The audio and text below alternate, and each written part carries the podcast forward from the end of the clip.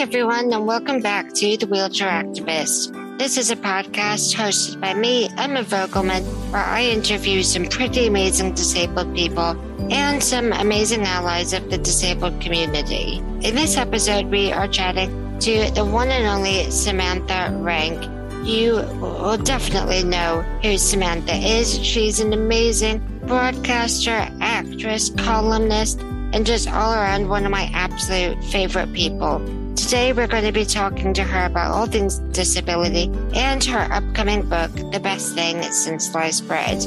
Can't wait to jump into this conversation. What I think would benefit disabled people is to, again, like you said, not be bothered and to be seen as human because we're not. You know, a lot of the things that I've experienced are what most people will experience at one time or another. Why be a sheep when you can be a unicorn? And I feel like my disability is my unicorn. Samantha, thank you so, so much for joining me on oh. the Wheelchair Activist. I've been so looking forward to having this conversation with you for so, so long. I know, I know. And I feel really bad because I think I've like, I think I've like swapped and changed to this appointment um, on a number of occasions and you've been so gracious and courteous. So finally, we made it happen. So thank you because I think when I announced that I was having, or even before I think I announced having my book, you messaged me mm-hmm. and you were like, I would love to get you on the podcast. Um, and I was like, oh, oh, perfect timing because I'm going to announce my book launch. So yeah, I'm glad that we finally made it happen. What's what's that expression? Like, oh, I'm really bad at expressions. I'm I'm half German and my mum was rubbish at expressions. What is it? What is it like? You know, if you wait long enough for something, it's worth the wait. I don't know. I'm no, sure that makes sense. Is that it? Yeah, I'm sure there's an expression in there somewhere. And um, also, I don't know. My cats are now telling me off because I've been preoccupied all day. I got home. I've been just finishing the last day of my audiobook. I got home quite uh, well, about half one, two, and then I went out for some lunch, and then I came back, and the cats were like, oh, she's finally back home. I can like, you know, have my mum all to myself. Mm. And then I sat on bloody TikTok. So I'm now on TikTok, which I hate, but I feel like I kind of have to be there because everyone who's cool is there. So I like sat there. No, I'm not even gonna lie. I sat there for nearly an hour trying to do one bloody TikTok. I kept, I kept doing it wrong. So yeah. And now I'm talking to you. So the cats are literally like, what the heck? What the heck is going well, you know, hey, cats, cats always come first, as do my dogs. Dogs always come first. But absolutely. So, so many things, even just in that, that I want to talk to you about. But first of all, should I be on TikTok? Because no, because no, I had a friend who's, um, I think she's Gen Z, and mm-hmm. she was telling me that like anyone who's anyone in disability is on TikTok. And I went on it and I texted my friend minutes after I downloaded it and said, I think I hate it. Yeah. And so I was like you. So then I downloaded it and I was like, no, hell no, hell no. And then obviously because of the book launch, I was a bit like, okay, potentially this could be quite prosperous. For, I looked at it as like a business exchange, as I actually do with all my social media. I genuinely mm. believe that um, if I wasn't in the public eye, or you know, even because I'm now and again, very rarely, I must add, very rarely, I make um, money from some of my Instagram posts. So um, if it weren't for that, if I if I couldn't see like some sort of positive, tangible outcome, then I would probably like close everything down um because i'm such a hurt we'll go on to that a bit later. Contrary to popular belief i am quite a solace kind of individual. However i'm on i'm on it and i think i've warmed to it a little bit um and only because i've successfully posted about five five posts. Um but i don't know it's just another thing to think about. And because yeah. i am not I think because I'm not striving to be, you know, an Instagram star, like this is not my, this is not where I see my life going. I'm a little bit half hearted about it. So I think, and I'm a bit like that with all social media. Like now and again, I love the interactions and I love the conversations and I love learning from other people. Don't get me wrong. But I think, you know, it can be all consuming. And um, I am, I have an addictive personality. And I think social media is just another drug, you know. Um, I've, I've done the I've done the binge drinking, I've done the chain smoking, I've done all you know all the rest of the all the naughty things, and uh, and now social media is like the more sociable, mm. more socially acceptable drug. And now I'm a bit like, hmm, I've got to really, really watch myself to not just get absolutely obsessed with it. I think I'm. I think because I'm such a people person, I like to be present when I'm somewhere. And yeah. I don't, uh, you know, if I could, I mean, maybe this is something I need to do. If I could hire someone literally to follow me around when I do fabulous things and record on my behalf and be like a social media person, I think that would be fine. I'd be totally, if I could, like, you know, relinquish all my, you know, my uh, yeah. my not my rights, but you know, relinquish all my responsibilities with social media. I think I'd be more than happy to do that. So, but hey, anyone out there looking to be my very own uh, social media guru, please give me a call. Or hey, no, hit me up on TikTok. Yeah, yeah. Help Samantha get TikTok famous by oh. being a videographer, photographer, all oh, that God. jazz. But let's get on to your book, which I, know, I right? I'm so excited to read it. But tell us a little bit about it, and I will say that um, if you, you need to tell the story of behind the title because you said this at a scope event that was for colleagues that I was on. I thought if I don't have you tell that on my podcast, I'm going to be so upset. So yeah, tell us about the book. Right. So this is a, so ironically, this is like a, a question that still terrifies me because I haven't like refined and I haven't perfected the um the answer because the book every, every time I speak to someone about it and every time like I revisit it to read it or have to, you know, like for the audio book, I'm like, oh, it's about this. Oh, it's about this. Oh, it's about that. And I'm like, no, Samantha, you kind of need it in your mind to to be a bit more concise. So so basically, how it came about was, as we all know, before the pandemic, you know, life was going hunky dory, like for most people. And I had the, the privilege of having an email from Fearne Cotton, who's a very well known presenter in the UK. I kind of grew up watching her. She, I think she started presenting when she was like 13, 14 years old, like something ridiculous. Um, anyway, so she, her team reached out to me and said, We would love for you to be part of Happy Place Festival, which is a well-being festival. And that, even that was like, oh my God, this is like a major moment. Then obviously the pandemic hit and everything went virtual. And although I was still one of the guest speakers, it just wasn't the same. You know, I kind of wanted, I kind of wanted, you know, to be up on stage where what I love doing, you know, being the center of attention, giving like giving Fearne a massive hug on stage and and you know living living my best life. Um. Anyway, we stayed in contact and we found out that we were both incredibly um, eccentric cat lovers. So we bonded over our love of cats, and we would send one another um, very very sweet and very uh, uplifting like voice notes all the time and and over the pandemic over the next couple of years we just became good friends which is lovely very flattering and she she was like look you know, through Happy Place, I'm expanding my brand. So every year I'm going to be doing something called um, an imprint. So basically, all her books get all all her Happy Place books. She's written at least five, I believe. Um, they all get published by Ebury, which is part of Penguin. And she was like, "Look, Sam, would you like to write a book?" And of course, you say yes. So that's how that came about. Oh my god, book, I love that. Yeah, but then the book title, similarly, is that the right? Is that that was a lot of L's? Similarly, similarly, is that right? You, I've had a long day. Similarly. Similarly. Similarly. I feel like we've said it too many times now. It's gone weird. You, you, guys, you guys and girls know what's happening. Um. Anyway, so I I had an equally weird interaction with Boy George and his team. And now I've never met, this is the weirdest thing. I've never met Boy George. However, I've been living in London for about 10 years.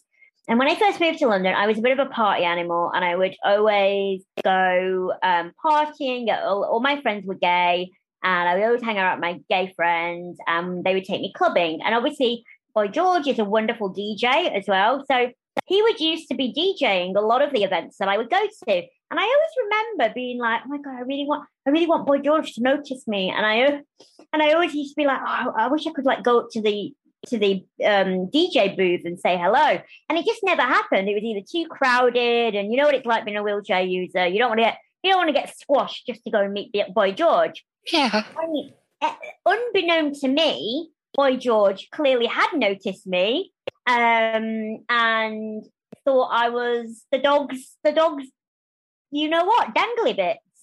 And we have a few mutual friends, um, and and he apparently has always wanted to collaborate with me on something. So he was like, "Why don't you come in the studio? I've got a new uh, album coming out, and I've got one song."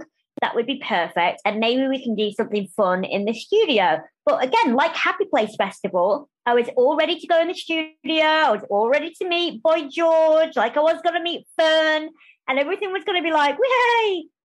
And, um, and then it didn't happen. So Boy George and his team were like, okay, he still wants to work with you, but just this is the, this is a song, learn the lyrics, but just record yourself um, miming on your phone. And I was absolutely depressed because although it was a great opportunity, it wasn't what I had in my mind. I was a bit like, that's a bit naff.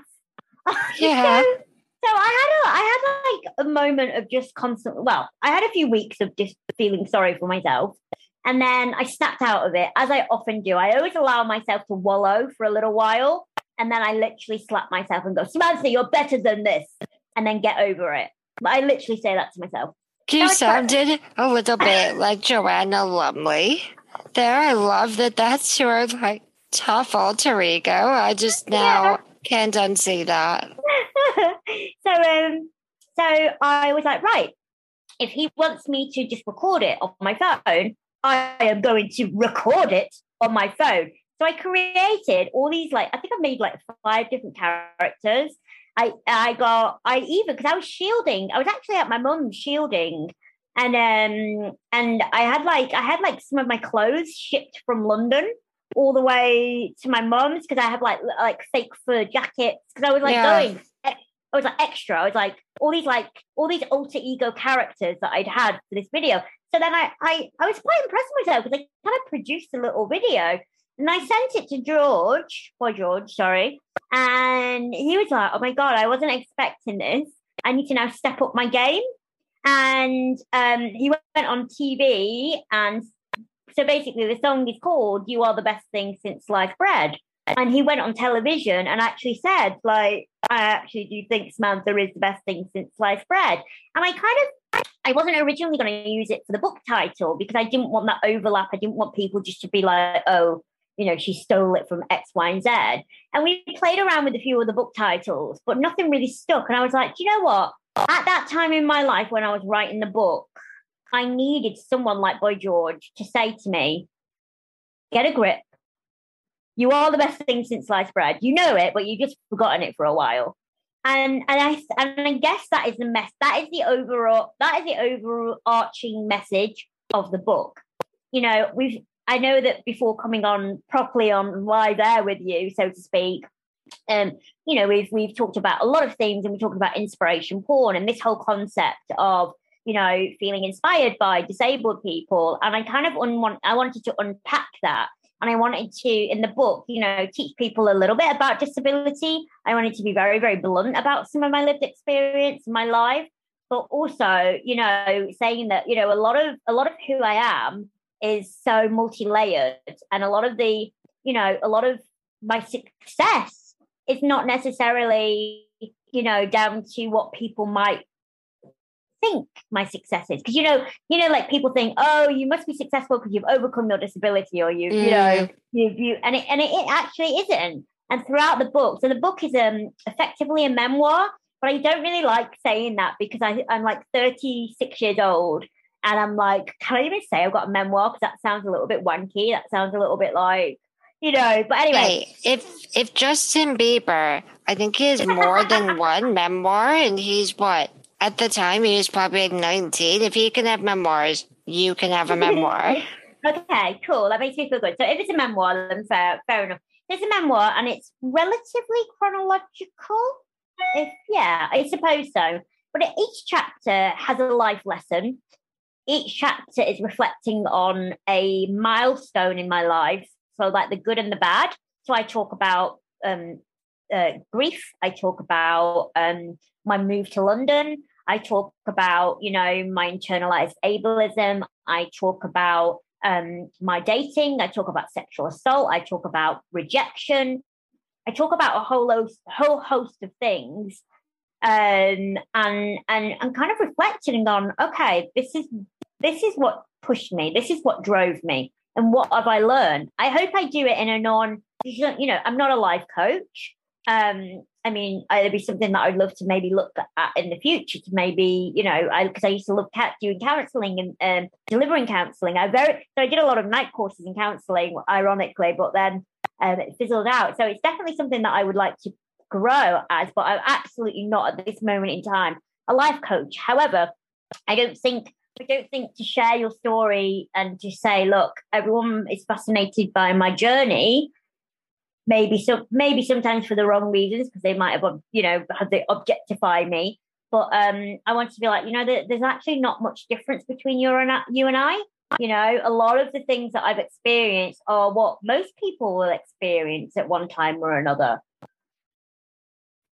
yeah i think that that's really interesting and i think that's a really unique way of sort of going about talking about disability is showing how similar our lives actually are to non-disabled people. Whereas I think, you know, people will think that to be an activist or you know, an awareness raiser of disability, you have mm-hmm. to highlight the issues that no one knows about, like, you know, mm-hmm. the extra costs that disabled mm-hmm. people face or things like that. But I think that that can be really powerful in sharing the the similarities between us and non-disabled people and i hate using it like no, those words because it's so othering obviously which we don't approve of but i think that that's so interesting yeah i mean particularly like the the i talk about body image and my journey for that and of mm. course, it's really weird because that, it's funny. So when I when I told a few people,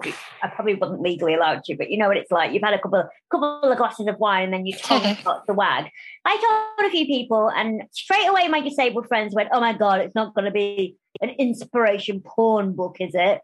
And then my non-disabled friends were like, "Yeah, yeah, yeah, but you're not going to just talk about disability because you're much more than that." And I was like, "Whoa, whoa, whoa, back off, all of you." It's like it's it's my book, my, my book. book. And yes, it's going to be a bit of everything because it is because uh, all of that's touched my life, you know. Um, and I think again, I'm very I don't shy away from talking exclusively about things like even like the extra costs or you know kind of how uh, uh, um, inaccessible housing and things like that. But I think that, like you just said, like you know, I tried to get the key messages of we've all felt rejection We've all felt, you know, loss. We've all felt when something hasn't necessarily gone the way we wanted it to go, and we felt like a failure. We've all had body body hang-ups. We've all, you know, kind of felt like we're not worthy enough of love or or accomplishment. So how is that exclusive to just disabled people? It's not. Yeah, and that's I think that's so valid. And I think it's just the way that we can experience some of those things. Like, you know, we've all been rejected for jobs, for mm. example, and that's sort of a universal thing. But I think for us, there, again, I'm using this othering language yeah. I hate, but for a disabled people, sometimes it can, there's that voice in the back of your head thinking, well, is it because I disclosed Absolutely. I was disabled? Or, you know, there, there can be disability specific instances mm-hmm. of all of those things that you mentioned, but we do also live a life outside of disability yeah. that, you know, comes with all the good and the bad that everyone's lives comes with. Mm-hmm. Absolutely. And, you know, it's not about, I said this the other day, it's not about like top trumps, like who has it harder, or, you know, like they could be non disabled people who are discriminated against in the workplace because the boss doesn't like their accent or you know what I mean? But but like us, it can be so hard to prove. And you know, Mm. because we are because because living in a disabled world is so apparent, we can kind of call it out and we have we can say that was ableism, that was disableism, that was, you know, whereas, you know, everyone in one way or another can feel all these things, but in different ways. And, you know, it shouldn't be a competition. Of course we need to we we need to address the gravitas of, you know, some of the things that we are absolutely alienated from. I'm not detracting from that. But I just think what what I think what I think would benefit disabled people is to, again, like you just said, not be othered and to be seen as humans. Because we're not. Yeah. Yeah. If- I think if- yeah. Yeah. No, I think that that's all that's all so important because I think that's the only way that we're going to sort of get any type of common ground with the people who don't experience the issues that we do every day. It's about making us not seem like the the tragedy or the inspiration that we quite often get, you know, put in boxes of. It is that we are other people. You know, you can be disabled and gay, you can be disabled and a person of color, and you know, or a, a disabled person who likes country music, or you know, just any. Worst. Yeah, no, we we're not we're not friends with them. Um, but but you know, our lives are so multifaceted the way that Mhm. everyone else's is, and it's about making us seem more humans. We're not the superhero. We're not the tragedy. but I don't but I don't do it in a facetious way. Like I don't do it in a false way. Like I just share my life. And as I read it back, I'm like, see, there's so much commonality. You know, Mm. I talk about I talk about having asymmetric boobs. That's nothing to do with my disability necessarily. Like most of my girlfriends have got asymmetric boobs. Yeah, You know? I think everyone. I think everyone has like a one side of the body that's slightly larger. But yeah, but it's Yeah. it is that it is you know talking about things and like finding connections. That's that's so important. And I want to ask you a big question that I and I'm gonna say no straight away. No, I'm joking. I I think I've heard you answer this, but I'm really interested in getting like your take on this. But what does disability mean to you? gosh, I think I, it's something that I am incredibly proud of. Like I, I, I think because I was born with a disability, I've never really known anything else, and I, I, I, I've always seen, and I speak about this in the book, and I call it like a uniqueness because I do think it was a uniqueness because I was definitely the only kid in school with a disability, or uh, what I could. What I knew, I'm sure that wasn't the case. I'm sure there was probably a lot of people who were neurodivergent that I just wasn't aware of. But in, in my mind, I was definitely the only, you know, the only kid in the village with a disability. Um, so it's always been something that has been quite an innate confidence within me. And it's only through other people who have made me think that it should, is something to be ashamed of, or it's only as I've grown a little bit older and I realize that the system just doesn't really give a monkeys about disabled people. And, you know, all these, all the, yeah, yeah, you know, um, then then I've been like, wow, okay, so that takes on a different meaning. But I've always genuinely, and I don't say this again like in an unsincere way, I think I've always just quite liked it. I quite like. I'm an attention. I've always been an attention-seeking person. Like I was always one of them and really annoying children. Like I think you call them like jazz hands. You know, like look at me, look at me, look at me, look at me. Yeah. And I love and I love the fact that I used to get free sweets and teddy bears and attention, and people would crowd round me. And you know, even when I came to London, I talk about my clubbing days in London. I don't go into all details because I would probably get into a lot of trouble. But I talk about even that experience of how people were drawn to me because I was this petite, and I, I actually quote in the book, you know, I was a petite, I, I was a a, a, a tiny uh, a tiny Kylie Minogue on wheels. You know, like Oh that's God, how I felt. You know, um, and and so I've I've always kind of worked it to my advantage. As perhaps someone would, you know, a woman with big boobs is like, you know what, these bad boys are gonna get me some free drinks tonight. You know, yeah, like I've, yeah. I've kind of always, um, I've always there's been obviously shitty times where I where I've been like, oh, that's that's you know that's blatant discrimination, and that's only because I'm disabled. But I think the positives have outweighed the benefits, and I, you know, I again I talk about my niece. So my niece actually has um, hearing loss in one ear, and um, and she's like, how old is Marcia now? I think she's ten now. I lose track; they all grow up so fast. But um, last time I went to go and visit her in Ireland, it was her older sister's um, cheerleading competition. So we went to the sport local sports hall to cheer everyone on. It was a big competition, so there was like hundreds and hundreds of kids, and all the kids, well, most of the kids were in like cheerleading outfits, and then their siblings were all very much like similar, like you know, very much like wearing the most fashionable clothes and you know, just being quite quite. I call it sheep like, you know, being a Yeah. sheep.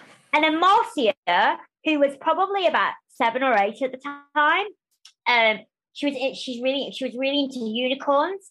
She wore unicorn headband, a unicorn like multicolored top, unicorn not matching to the top, unicorn leggings, unicorn trainers, and a unicorn bag. It literally looked like a unicorn had thrown up and that she had been created.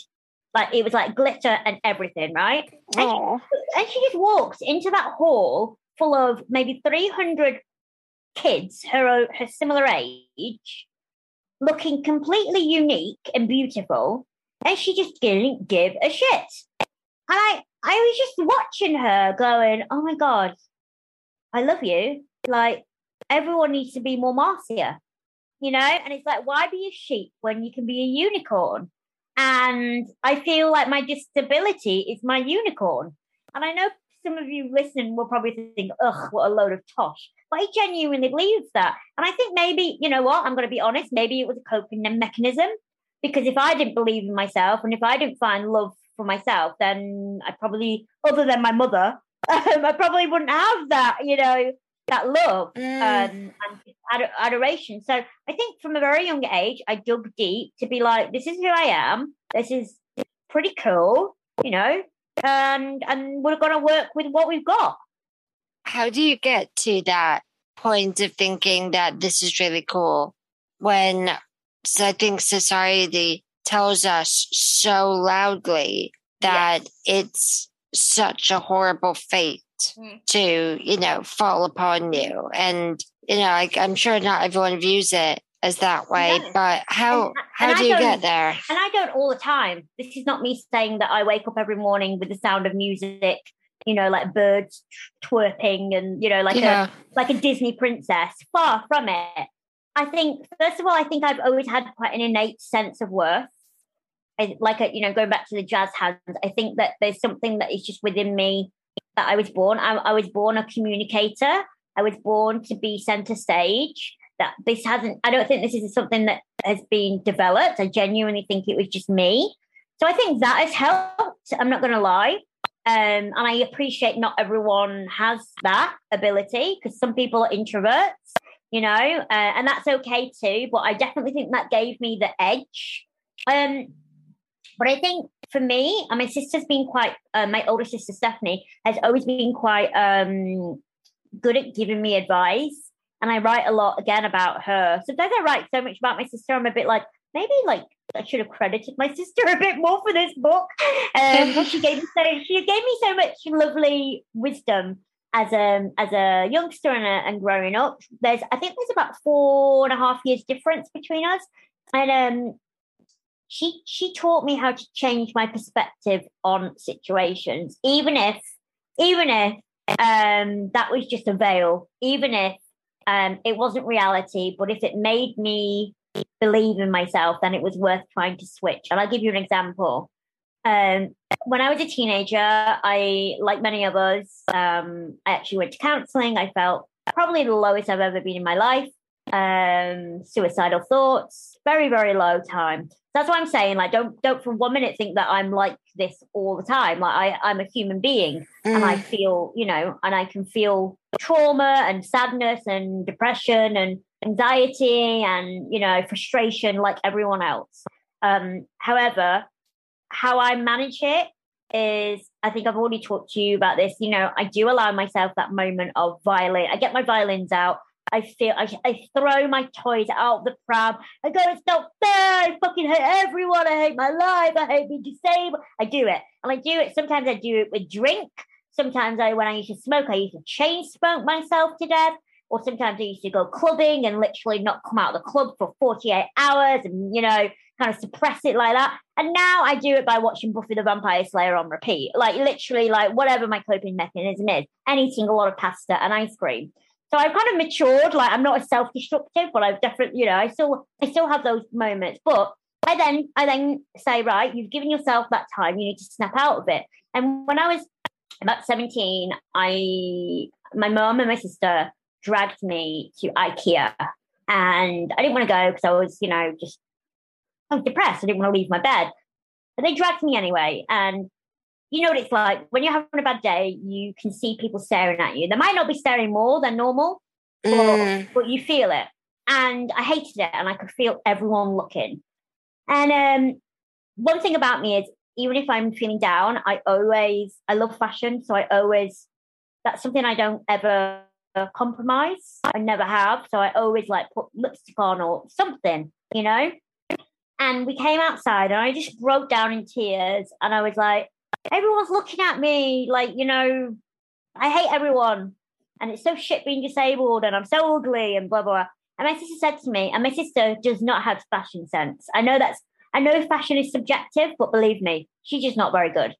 Um, and, um, and she said to me, she went, Have you ever thought that they're staring at you because your outfits are always incredible? Like, and you look beautiful. And I was like, oh, I wow. looked at her First of all, I was taken aback because I was like, wow, my sister's giving me a compliment. And then I was like, oh, no, I've never thought that way. And she went, well, maybe instead of jumping to conclusions, maybe next time stop and say, yes, I look shit hot today.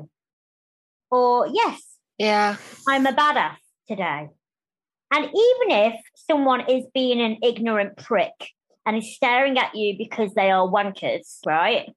If you in your mind smile back and go, Yeah, I know, I look fit. Honest to God, that is how I get through it. And I think the more you believe in yourself, I think that radiates. It's a bit like pheromones, isn't it? Like, you know, like when women are on their period, when I am on my period, I attract more men, men like I attract more like, like her, you know, I definitely do. And I'm like, yes, my pheromones, pheromones smell me. But I think that's the same as confidence. It exudes mm. from our body, you know? It, um, it, and I think people pick up on that energy. And mm. I think, and I think, you know, and I think, to be honest, you had a point. There might be out of maybe five people that stare at me, maybe one of them people are like, oh my God, I love I love that lipstick. I wonder where she got it from. Mm. I even the other day, I was like in my power wheelchair. And when I'm in my power wheelchair, I'm literally like top gear, like flying around like really fast. Yeah, get the hell out of my way. Like, it's so dangerous. And um, and this jogger, this jogger jogged past me, and then I stopped at a traffic light, and she like jogged back. She went, "Oh my god, oh my god, I love your outfit," and then walked on it, like went on again. And uh, I thought, oh. And then she spotted me again. She went, oh, you still look amazing. like there's something else, like another day. And um, and I think there are sincere, sincere people out there who don't always think badly or negatively of disabled people. You know, perhaps they've dated someone with disability, perhaps their mother's disabled, perhaps they, you know, they they work with disabled people, perhaps they're just not ignorant wankers. You know, so I think I think we need to give ourselves a bit of a break now and again. And I say that, you know, having brittle bones, so I don't say that in a literal sense. Um, but I think we need to maybe switch our thought process from time to time because it's no because always feeling sad and frustrated, which we are entitled to do, because life with a disability is hard. Um, it's not doing anyone a favor. it's not helping us in any way. You know, give yourself those mm. days where give the, give yourself those days where you literally are allowed to be fucked off at the world. Do it. Schedule mm. it in. Like schedule it in. Have have two days a month where you literally tell everyone to fuck off. You turn your phone off. You order junk food and you cry and you're like, oh, yeah and then you go right. Yeah. I think that that's such good advice, and but I really love that changing the perspective of what if they're looking at me for something other than what I think they're mm-hmm. thinking? And, you know, I just as you were talking, I was thinking about like this time that I was on the train and someone was looking at me. And, you know, as usual, like I got self conscious mm-hmm. and all of that. But then they were like, I'm really sorry to interrupt, but where did you get your boots? I love them. And I thought, oh my God, I am a trend setter. so, though, isn't it? Yeah. True. And again, don't get me wrong. Like, so I, again, I, when I write about my, one of my hardest chapters to write about is, you know, relationships, because I'm still, mm. if anything in my life, I'm still self deprivating when it comes to relationships. I still, I still, a lot of the time feel like I will never find love and I'm unlovable. And it, and it's really weird when I wrote, when I wrote the chapter, one of the final chapters. So I've been doing all these like positive things and talking positively. Mm. Um, and then I'm like, okay, so this chat, I just want everyone to know this chapter may sound like a real like contradiction because what I'm about to say to you might feel like a contradiction mm. because mm. I've been like, yes, what's your thought process? Do this. But again, I'm a human being. And yeah. sometimes there's areas of my life where I struggle to do that. And one of them areas is dating. And the reason why is because I've experienced a lot of trauma with dating mm. relationships. So you know, um, it's harder to have that swapperoo, but it's something I'm working on. It's something where I'm trying to take my own advice when relationships is is um is uh when I'm talking about relationships. You know, I've done it in career, I've done it with friends, I've done it in my own self belief, I've done it in you know find inner strength. I've done it with all these other areas, so I know I'm capable of doing it. But I do definitely have deep rooted issues with um with dating and relationships and and maybe that's something i need to we was talking about therapy that's definitely yeah. something i need to work on but i think again I, I had to write that chapter in the book even though it might sound a bit contradictory and i don't want anyone to read it and go well she's a total liar because now all of a sudden she's saying that when it comes to men she closes down and she mm. thinks she's unlovable i didn't want it to be like that i actually wanted it to be a really um, vulnerable part of the book in the sense that saying that I don't always get it right, but I've never said yeah. that I do. yeah, but I think that that's really important, and it goes to I should say that you and I were talking for a good forty minutes before I pressed record, but I think like the thing that we were talking about was that you know yes we are disabled, but like there are so many other parts about us. And you know there's so many other parts of our personality and the way that we view our lives in different ways. And I think that relationships is always, you know, when I speak to, particularly when I speak to other disabled women, mm-hmm. is a really difficult nut to crack. And, yeah. you know, I think it is allowing yourself to be human and mm-hmm. allowing yourself to feel that vulnerability and that lack of confidence in that area, but then trying to think, okay, well, why why is this and when we were talking before we press record we talked about the perception that particularly with someone like you who is very in the public eye and is very busy and appears to be having a very successful career mm-hmm. that you know there there's still everything else that yeah. is going on in your life so Absolutely. even though you're confident in one area it doesn't mean that you have to be confident yeah. everywhere no, absolutely not absolutely not. And like you know, I I wanted I wanted to talk about my disability experience, but also you know say that that also you know I'm not I'm not I'm not just that that identity. And with when I talk about um, my relationships, I do talk about disability centric issues around dating and disability. So I talk about practicalities. I talk about being fetishized. You know, I talk about all these very centric oh, kind of issues. That, that's the worst. Well, exactly. But then I also talk about the fact that I have got, I've all the men in my life have been quite toxic or or you know i lost my father at a very young age the, the strongest male role model model died when i was nine you know so these aren't to do with my disability but they've all added to my my my troubles with uh, and insecurities about dating some mm. parts of some parts have come because of the issues to do with disability and then other parts is because i've actually not seen healthy relationships growing up i think it just it made me think of this time that I decided that I was going to write an article about being on online dating as a disabled woman. And so, as part of that, I had to actually do the online dating thing. And I had a friend who helped me put together my profile and, like, you know, help me figure out opening messages and all of that stuff. And she, um, she was also, she's also a wheelchair user and we were going through profiles. We were sitting in a Costa and, you know, looking at these profiles and sort of assessing them. And I went, oh no, and you're going to be personally offended by this. But I went, oh no, I can't swipe yes on them. They're a cat person. That's- oh no! I'm personally offended. Can we can we finish this conversation? No, I'm joking. but she just went, Emma, you can't not swipe yes on them because they have a cat. And I went, why not? Why not?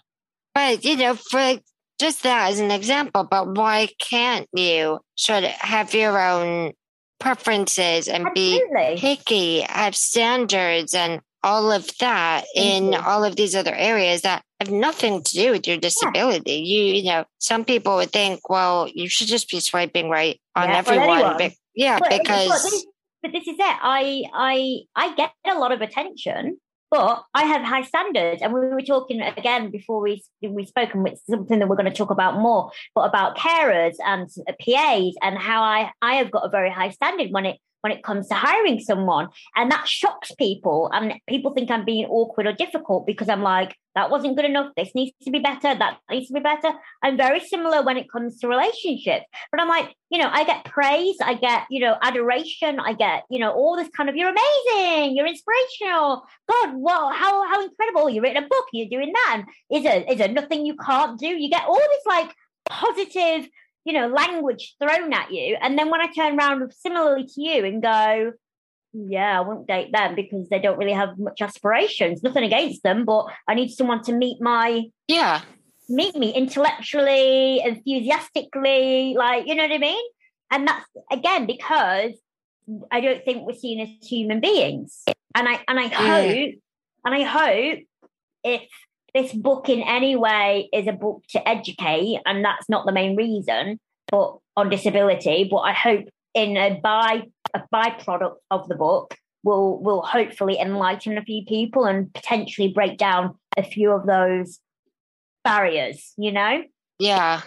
And I think it's it's so important to try and do that. But uh, what I love about the way that you're doing it is from your own experience, your own lived experience. It's not coming from a place of I'm just delivering a talk, which can in itself be very valuable. But, you know, talking about the Equality Act 2010, that's mm-hmm. great and that's really informative. But mm-hmm. I think it it's so powerful coming from a place of lived experience when you're trying to address issues and eventually knock down barriers for other disabled people. It, it just humanizes it. Yeah. And so we talked about you as a child being like Little Miss Jazz Hands. Um, so who who would you say were your role models when you were growing up?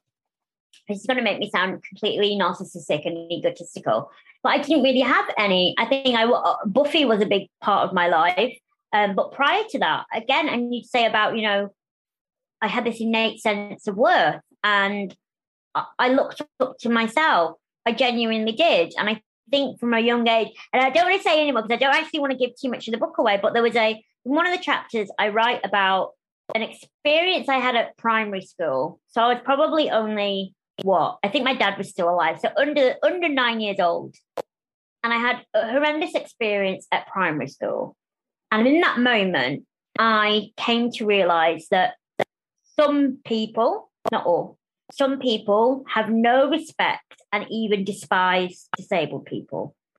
And in that moment, I think that gave me strength because I was like, okay, I need to be strong for me and I need to look up to me um, because the reality is um, I'm I'm in for a bit of a rocky ride, and I suppose that's quite sad to think that little Samantha felt that, but actually, instead of like knocking my confidence, I think it did the opposite.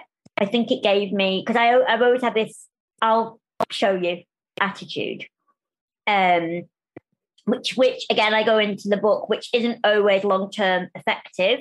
It serves a purpose to kind of prove the world that you can or you should or you you know and have that fire in your belly i think you know that can be very positive in in some situations but what i'm finding now is you know um living life to not not to prove anyone to live life that makes you happy i think that's where i am now.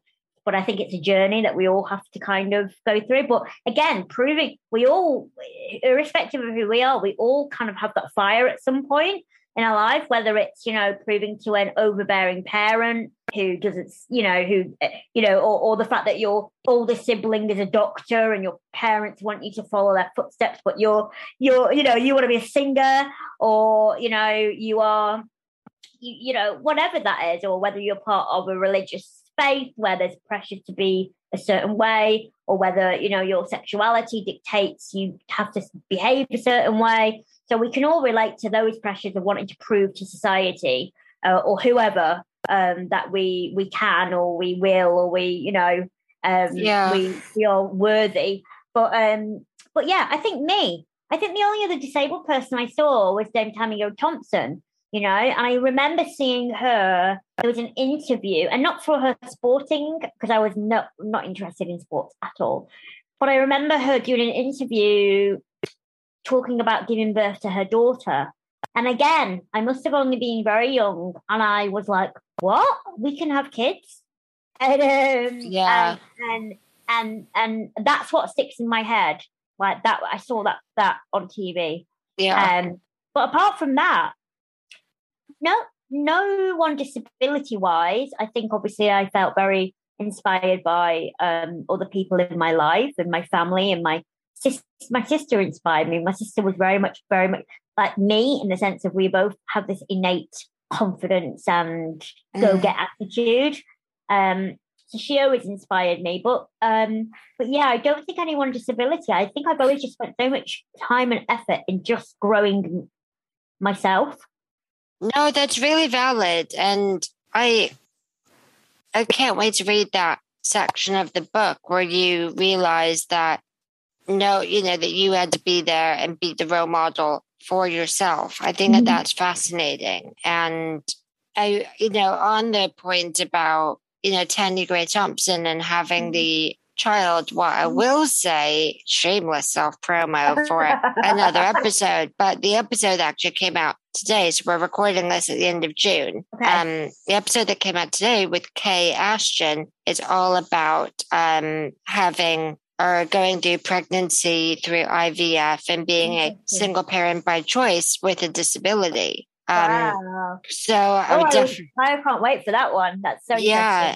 And, you know, because very like you, you know, I was under the impression that, well, one, I didn't realize it was like medically possible. And, and then when I saw someone who had the same condition as me who had children and mm-hmm. It was in the time it was back in the states but um it was talked about on the news because so many professionals were advising her not to do it for medical reasons, not because, you know, she wasn't capable of, you know, being a good mom, but it was that what the pregnancy would do to her already, you know, weak body. And it was just really fascinating um, to see that other side of, of the narrative. So, I mean, definitely check out that. I will. I will. Episode. Um, but when you were talking about that I'll show you attitude, I I have to admit the first thing that came to mind was that honestly it sounds exhausting. Mm-hmm. And I remember this article that you wrote recently about admitting burnout with mm-hmm. a disability. And if you don't read Samantha's articles for the Metro, like please do. But How... They're a bit like Marmite. Some people love them, some people really don't like them. But hey ho. but I find them so refreshingly honest. But I wanted to talk to you about like this I'll show you and this like constant feeling that you need to prove people wrong or you need to prove people's perceptions of disability wrong. Like, how does burnout come into that? Because it's something I'm seeing come up ever so slightly more in the disabled community, but in my opinion, not enough. It's um again, I think you need to separate my disability identity from just Samantha, the go-getter, aspirational human being. So, you know, it's this, it's this, you know, the, the whole narrative, you're either a Paralympian or you're a benefits founder. And you know, how we yeah. always kind of say, yeah, how we always kind of say, there's more of us and we are like, you know, interlinked. And I said, who was I speaking to the other day? And I said about, you know, I am very mindful that I don't want to be a pin-up for all the disabled people. So I don't want I don't want to be the standard, the benchmark for all the disabled people. And I'm very, very aware that I would hate it if someone were to go to someone go, why can't you be like Samantha? You know, at the end of the day, um, I it's in my blood. I think it's just in my character to be a person who's I'm a bit like Monica from Friends. I have to constantly be in competition with myself. Mm. Um, and then you, so that's me at my core, right? That's me. Then you add on the disability element. So then people underestimate you. So then competitive Samantha, who's already like, oh, I'm gonna go, I'm gonna do this, gonna, and then gets people going, oh, she won't. Oh no, she won't. So then I've got that going. I'll fucking show you. I'll show you. So I've got that on top of it. And what you end up getting is burnout. and I think I think the fire that I've always had and that determination and that kind of show you attitude has got me out of some very sticky moments and has got me mm. through some very dark times. So I I like that Samantha. But again, what I write in the book is I'm at a point in my life now where I need to be more selective when I bring that Samantha out. Because at one point, I, I was like on Adre- adrenaline. Adre- what's it called? The uh, the the um the the the drug for um. It's not Adderall, is Adderall, it? Yeah, I like I've never had it, but I'm just saying. I always hear like American t- like American programs going. I'm on Adderall. I'm like wired. Yeah. what was that um, accent? I don't know. Was that an American accent? I thought that was a good American accent. Um, um, but yeah, I, I think I think I felt like that all the time.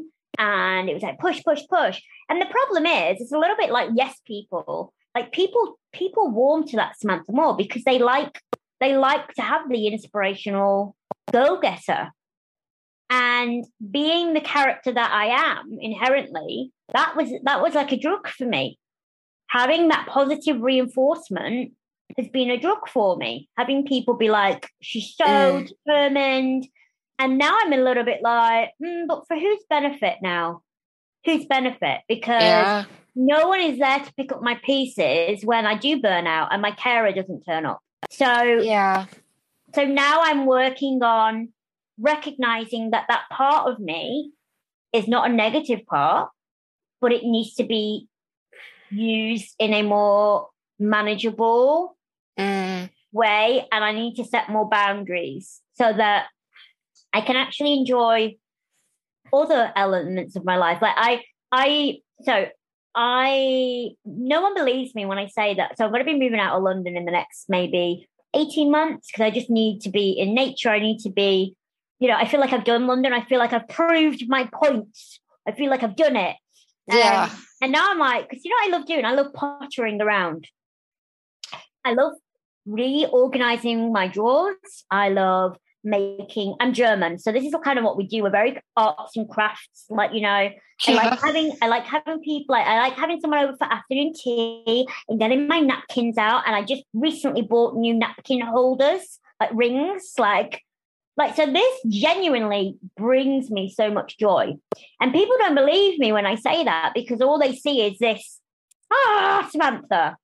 And that's fine because that's what I project out onto the world. But when I actually say I am my happiest, literally watching Buffy, scrolling on like like looking through ideal home magazines, like literally, that is that is me. I am quite a again, I think this comes with an addictive personality. You're you're I'm extremes.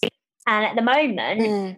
I guess um I guess with the past two years and how disabled people have been treated, I guess I'm just leaning a little bit more towards doing more things for myself rather than pushing myself to the edge for other people.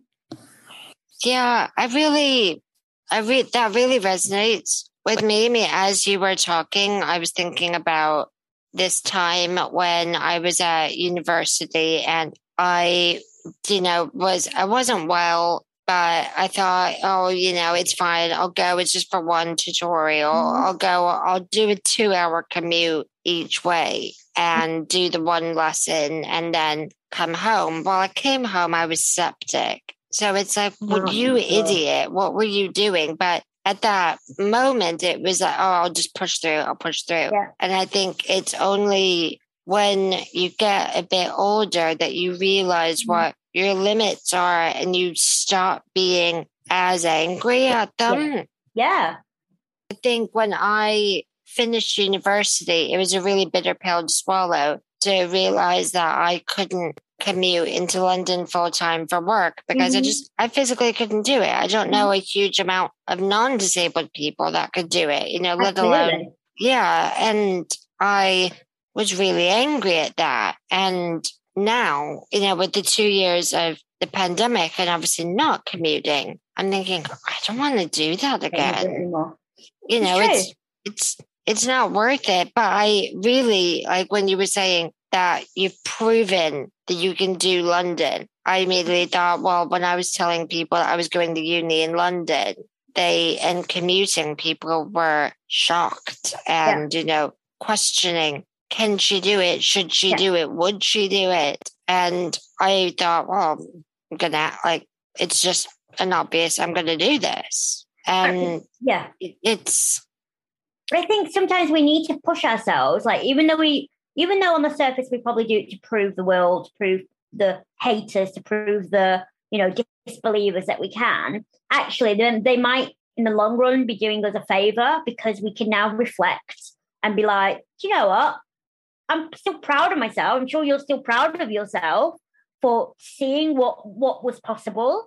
But now we're in a place where I don't I um, don't speak for you obviously, but now I'm in a place where I feel like I don't feel like a failure if I say no, I don't want to take that opportunity because I don't want to do the commute, or I don't feel like a failure, or I'm letting anyone down or myself down if I turn down opportunities, or if I say to people, actually, I don't want to go and meet you in a park because you're all going to the park and I know full well that not only is that going to cost me £60 in a taxi, I'm going to be sat in a park in my sweaty wheelchair with no shade and no disabled toilet while you all get drunk. And that's fine. That's fine for me to say that. Mm. And I mm. don't have I don't have FOMO. You know what I mean? Whereas there yeah. was one point where was one point where I would constantly, constantly sacrifice and push. But I will also mention you and I are in many respects in a privileged position. I find I'm in a privileged position because I can be more selective. Oh, 100%. Yeah. We are both in in employment um, and it, and that comes with flexibility because now I think you know I can turn around and go no I'm not if you if you if you won't accommodate my needs like doing a virtual session then I just won't take the job and I know that there are many people out there that that is not an option for financial reasons, for whatever.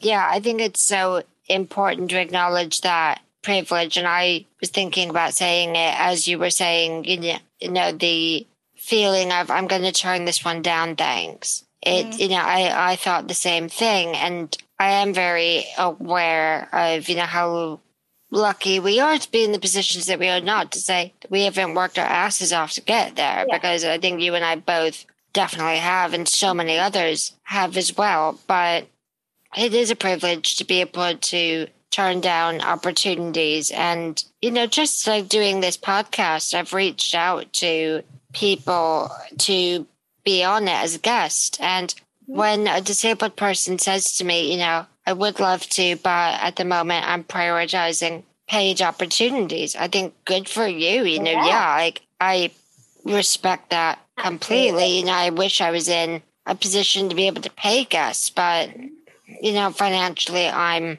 not. I'm self funding this project. Mm-hmm. Um, but you know, it's char- it's looking out for what you need and what your priorities are and more mm-hmm. power to you for whatever those decisions are that you want to make for yourself. Absolutely. Absolutely. Uh, but I think we can, irrespective of what our circumstances, I think we can still set boundaries, even if they're little ones.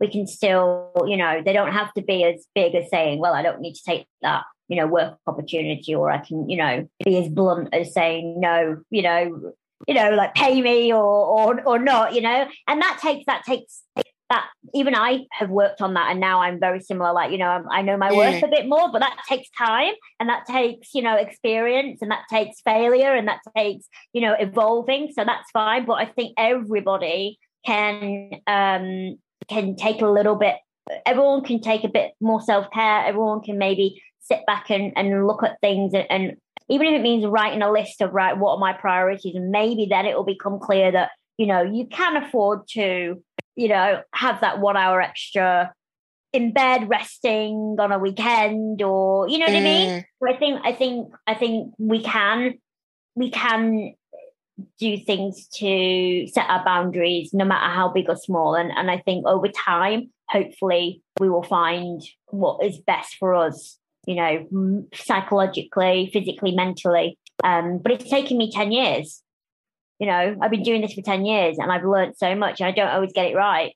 Mm, I have to say, though, that it was when I was working at Muscular Dystrophy UK that I first, like, I think that was when you and I first connected. Yeah. And yeah. I was working with you on a body image campaign mm-hmm. and we talked about payment. And honestly, I think you were the first person that sort of made me think, hang on, like if you're not in the sort of traditional working in you know situation yeah. like i was with mduk like you can get paid for like you know mm-hmm. doing things like that and you don't just have to be grateful for the opportunity yeah. and but it was like the way that you sort of explained it to me was i've no i really appreciated it but it made me think about like adding more worth to my own time and the projects that I want to be involved in. And, you know, I can say now as like a blanket statement that I think everyone can agree with is disabled people do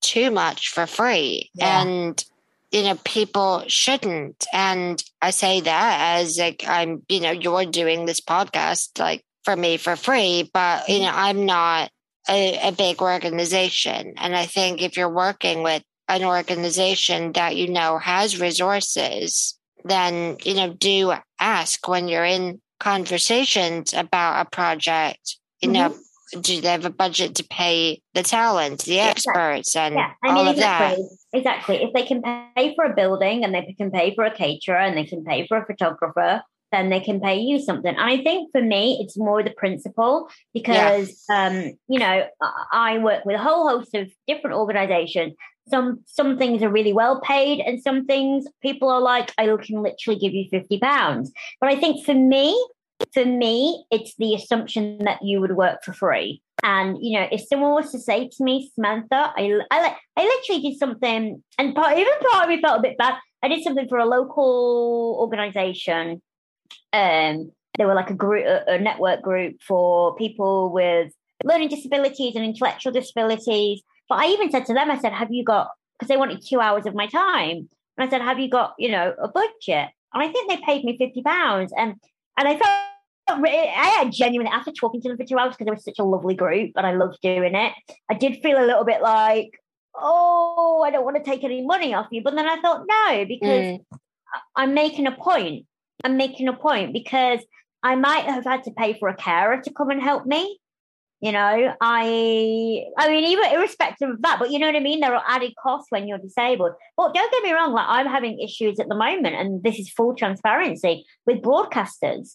You know, I'm having issues where broadcasters will approach me with a idea. And obviously I'm I'm doing presenting. I want to get more presenting work. I feel that is an area that I will flourish, but I feel very stifled in that area.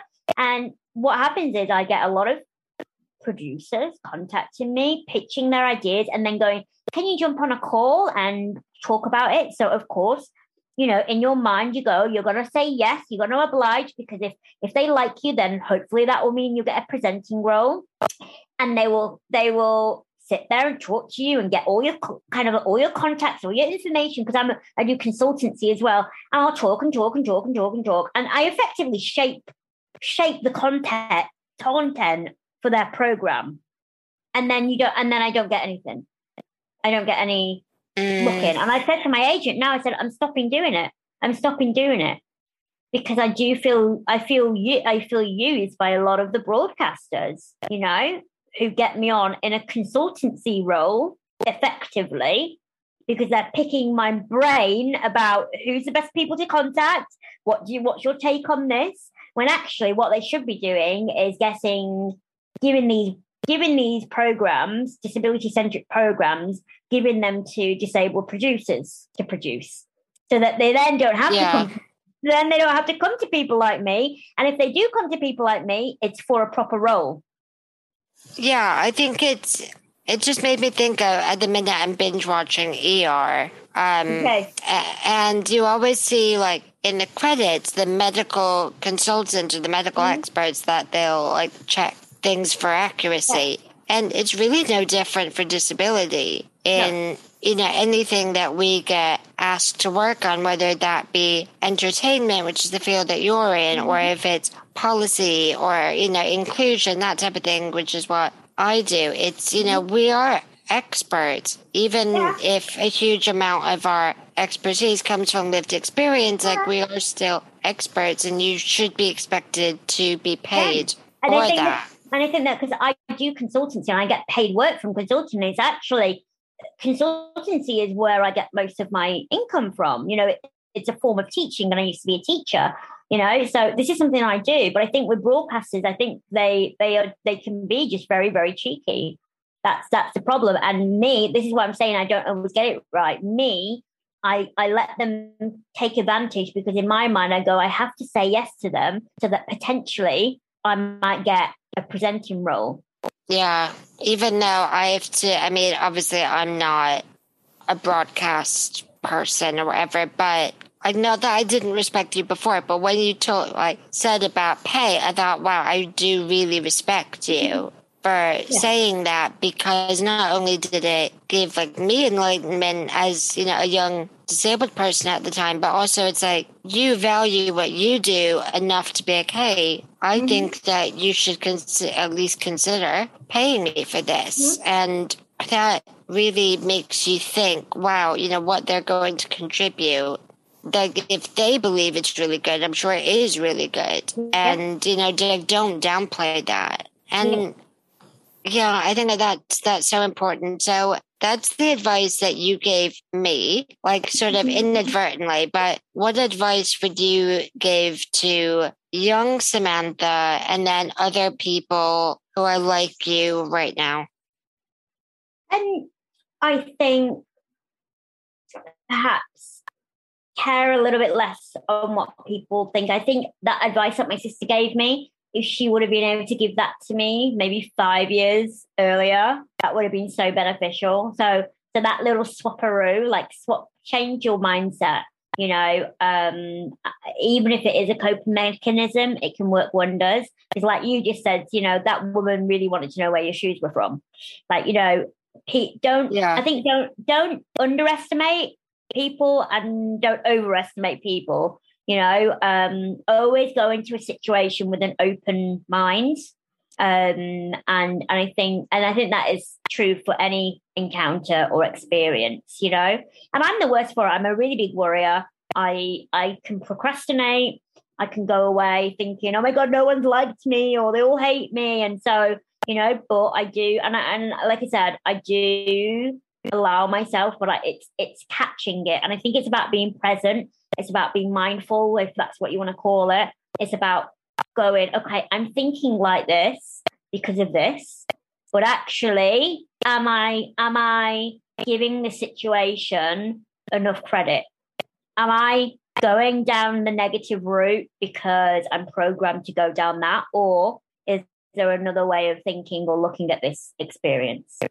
That's such good advice. And I think I'm very similar in it sounds really bad, but I think sometimes when you're disabled, life can almost teach you to be cynical Absolutely. and like pessimistic, which I don't. It's not an, an attractive quality of myself. Like it's something I know that I don't particularly like, but it's something that's just sort of a learned behavior. But mm-hmm. I think if we can try and challenge that when we notice ourselves doing it, then you know that's that's the first step to mm-hmm. sort of going. What if they're staring at me because I look awesome? Mm-hmm. And also, you know, I'm sure we've I'm sure you've all been in a situation where you've had a bad day, or you know, your goldfish has just died, or you know, you've had an argument with someone, and someone thinks you're pissed off at them, and actually, it's nothing to do with them. It's just you having a bad day. So I think you know we just need to approach that with every every situation. You know, try and try and be kind to yourself a bit more because not everything might be as clean, uh, uh, as clear as you might think in your head. And even, like I said, even if that person is being horrible, and even if you know it is ableist, or even you know it is overt discrimination, you know, um, kind of giving that smile back to someone who's rudely looking at you, that that is empowering in itself. That's what I do because actually it kind of really throws the balance off. You know, it throws that that kind of um, it, so so this sounds really awful. So I got um this delivery guy very quickly before I leave you. This delivery guy the other day started giving me um telling me how rubbish my life is because God made him perfect and God made me disabled. And he was like going on and on and on and on and on, shaking his head at me, going, It's terrible, it's terrible, look at you, it's terrible. I'm like, just give me my food. Um, but I actually said to him, I'm normally I'm not this person because I, I try and be kind. And I went, mm. Don't worry, mate. I went, Don't worry, mate. I probably make more money in a day than you do in a month. So I'm fine. And I just thought, I mean, it was quite a bitchy thing to say, but I just thought, screw you. If you get, if you, mm. if you, you, know, if you think that that's appropriate way to behave with me, I'm going to also throw it back in your face. you know? in in a weird way, it's also challenge. I mean, you're obviously challenging this perception that he had of you, but he probably thinks that like you're probably just huddled in a corner crying exactly. over how awful your life is. Not that, you know, you're an incredibly successful, mm-hmm. career minded person and, you know, do have all of these amazing opportunities and yeah, probably do make more money than him. But I think I think that it's it's allowing yourself to have those moments every once in a while because we're n- like no one is perfect, literally no one. And if you don't handle a situation the way that you, when you're thinking about it in a couple days time, you're like, oh, I wish I'd done Absolutely. that. Then that's fine. Like cut yourself some slack. Absolutely. Absolutely. I mean, I did go away thinking like, oh, that was really savvy because I'm normally not that savvy. But it, but you know, if that made him go away and go, okay, okay, wasn't expect wasn't expecting that. yeah, or thinking maybe I should have handled that differently. Yeah. But before I let you go, tell our wonderful listeners where they can find the oh book and grab, tell, grab tell them where they can get it, what formats they can get it, and also I my um my second guest on the podcast, Chloe Timms, her book just came out and I wanted to do a how post. Dare, how dare the disabled people be having books out? Yeah. and so I, I texted her and I said, which way of people buying it is going to make you the most money? And then I'll push people towards that. Oh, so what, so, what do you so want? Unfortunately, so this is a book, very, very snazzy.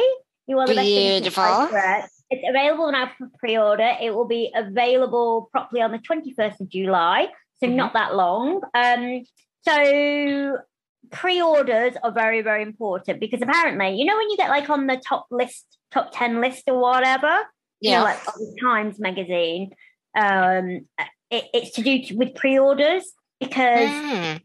Because the sales of your book are calculated from the first week of sales but my book is out on a thursday. So technically i only have two days of sales so they only do that. So pre-sales are really important. However uh, my my my agent my pr people are going to be like you shouldn't say this samantha however um i got like a lump sum of money for writing um so in theory don't worry about like i i won't be getting any I won't be getting any extra, but what it would do would just be that, you know, the more, I suppose, the more interaction and the more people like the book and share the book and buy the book means that I get to do more nice things like go and talk about it on TV or on podcasts. So, um, so I get paid in that way, if that makes sense. But it's it's on Amazon, it's on all the other um, kind of well-known retailers. Um, there is going to be a Kindle um, I've done the audiobook. There's Kindle. There's going to be paperback because obviously hardbacks I appreciate are more expensive, uh, but there is going Mhm. to be there is going to be a paperback and yeah, all different forms. I try to make it as accessible as possible um, for everyone. So yeah, so there, there you go. Go and go and treat yourself. Um, and and be nice and be kind to me. Be kind.